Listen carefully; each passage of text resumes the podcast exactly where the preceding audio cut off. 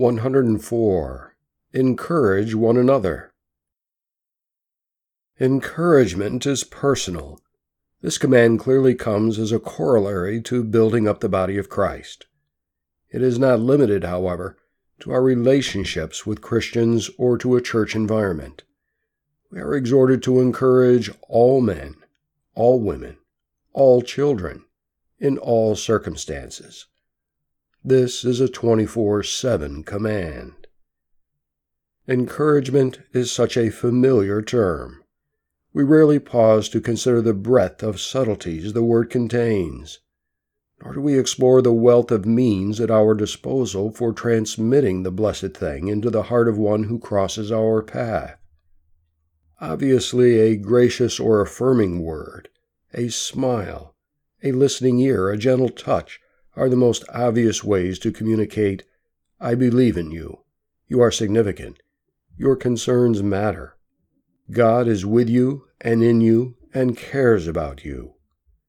These are imperative and powerful truths which every human being needs to be reminded of again and again. Yet they represent the mere surface means to communicate a deeper and more eternal truth. You are loved. This is the heart of encouragement love. Every person we meet is hungry for love. Reflect on an astounding truth. No one has enough love. Every person on this planet needs more, and there is no shortage. Love to fill every human need, every human hurt, every sorrow and loneliness exists aplenty and to spare.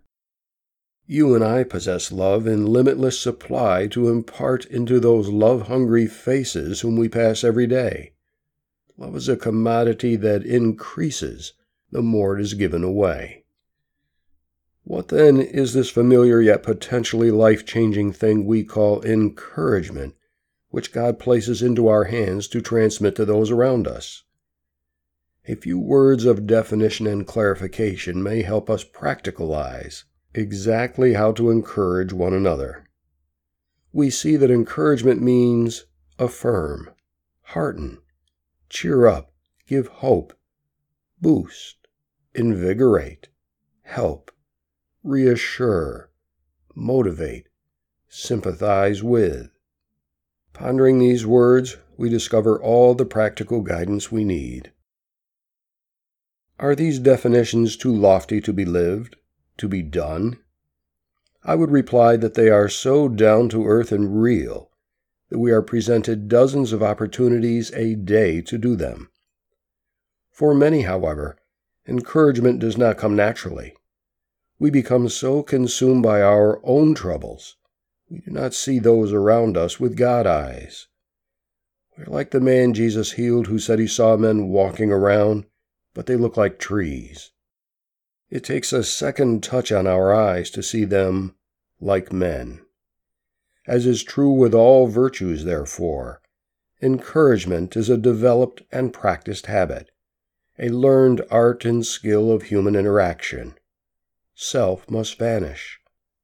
The person before us emerges from the faceless haze of obscurity and becomes Jesus in the flesh.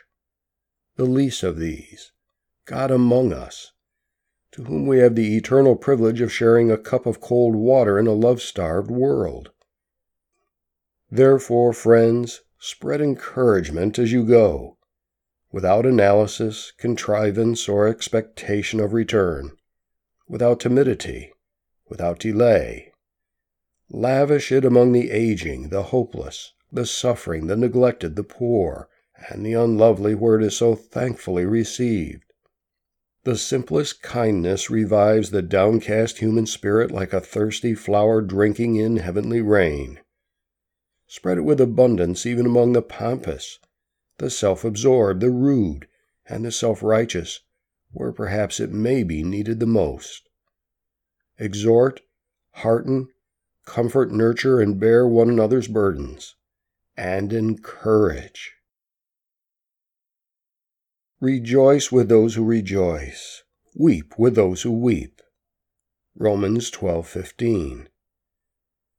Let all things be done for edification. 1 Corinthians 14:26. Bear one another's burdens and so fulfill the law of Christ. Galatians 6:2. For I want you to be encouraged as they are knit together in love. Colossians 2 verses 1 and 2. Comfort one another with these words. 1 Thessalonians 4:18. Encourage one another and build one another up. 1 Thessalonians 5:11. Encourage the faint-hearted, help the weak. 1 Thessalonians 5:14. Exhort one another every day. Hebrews 3:13. Let us consider how to stir one another to love and good works. Hebrews 10:24. From the Commands of the Apostles by Michael Phillips. Read by Michael Kimball. More information on this and similar writings may be found at fatherofthinklings.com. Visit Amazon to purchase the Commands of the Apostles and other books by Michael Phillips.